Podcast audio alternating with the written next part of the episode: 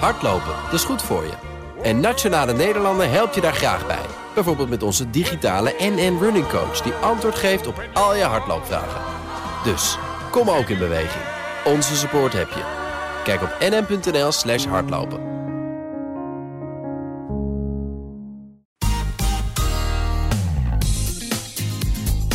Mobiliteitszaken.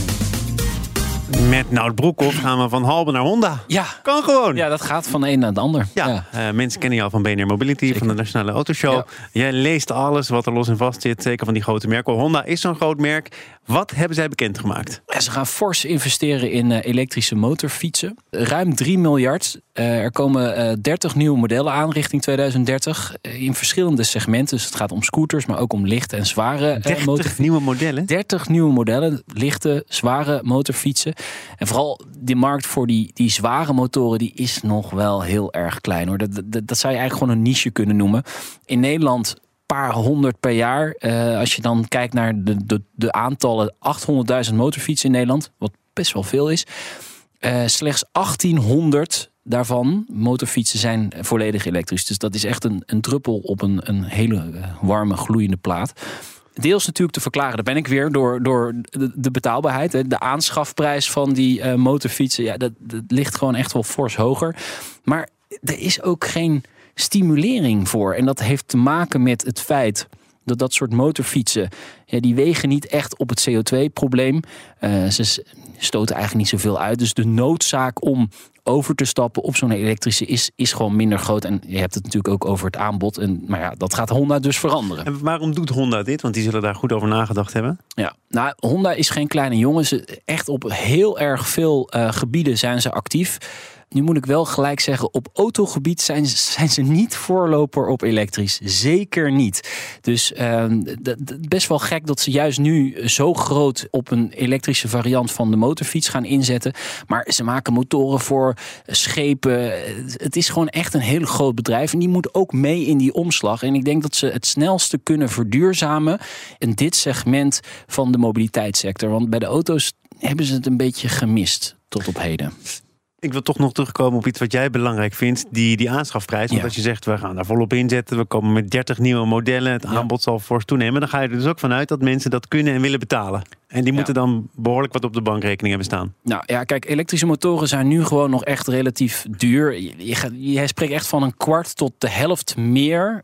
Meer prijs in aanschaf voor een volledig elektrisch. Dus je bent echt een, een dief van je eigen portemonnee als je dat gaat doen. Dus je moet het aantrekkelijk maken. Dus die prijs moet omlaag. Nou, wat zij willen gaan doen, is dat met de helft gaan verlagen. eh, door op een veel efficiëntere manier te gaan produceren. Daar gaan ze ook eh, nieuwe eh, fabrieken voor neerzetten in Azië, waar Honda natuurlijk uit Japan afkomstig is.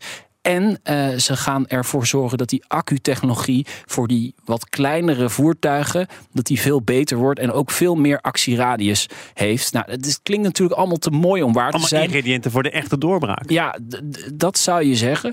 Ehm, eh, het gaat zeker helpen, maar dit zal er wel echt effect vooral hebben in, in Azië. En niet zo snel eh, bij ons in Europa verwachten. Kijk, in Azië is echt behoefte aan dat individueel, goedkoper, schoner vervoer. Als je daar in de grote steden rondloopt, China, Japan, daar is gewoon smog is gewoon echt een heel groot probleem. Wordt ook deels veroorzaakt door heel veel, juist heel veel van die brommertjes, motorfietsen. Dus daar kun je echt een, een grote impact maken als je dat gaat verduurzamen. Eh, bij ons in Europa wordt het echt wel een ja, wat lastiger verhaal. Wat je ziet is dat de verkoop van elektrische scooters, ook hier in Nederland, meer dan de helft van de tweetak scootertjes is tegenwoordig elektrisch. Dus dat gaat eigenlijk hartstikke goed.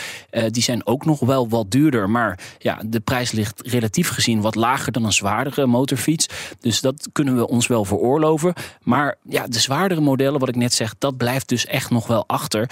En ja, in Europa heb je dus echt wel meer stimulering, denk ik, nodig om dat van de grond te gaan Of krijgen. eh, verboden. Ja, dat is goed eh, dat je dat zegt. Wat heel raar eigenlijk is, is dat bij auto's en vrachtwagens is er in Europa een afspraak gemaakt. 2035 en bij vrachtwagens 2040, dan moeten we van die verbrandingsmotoren af. Dat is afgesproken. Uh, nou, de, de, PVV van Geert Wilders wil dat verbod uh, van tafel. Ik wens hem veel succes om dat te gaan onderhandelen in Europa. Maar in principe is er nog niks vastgesteld voor motorfietsen. Dus de noodzaak waar ik het ook net over had om over te stappen op een elektrische motorfiets, die zal er nog heel lang ook in Europa niet zijn. Omdat er is geen regelgeving die dat straks gaat opleggen aan ons. Dat is één. En waar ik het begin van dit gesprek al even over had.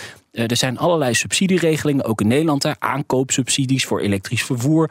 Dus uh, uh, vrachtwagens, uh, SEP-subsidies heten dat. auto's, bestelwagens. Geen motoren. Die worden niet gestimuleerd in Nederland. Dus ook daar zou je nog wel wat kunnen doen om mensen op zo'n elektrische motorfiets te krijgen. Nou, Broekhoff van BNR Mobility, de Nationale Autoshow. Hardlopen, dat is goed voor je.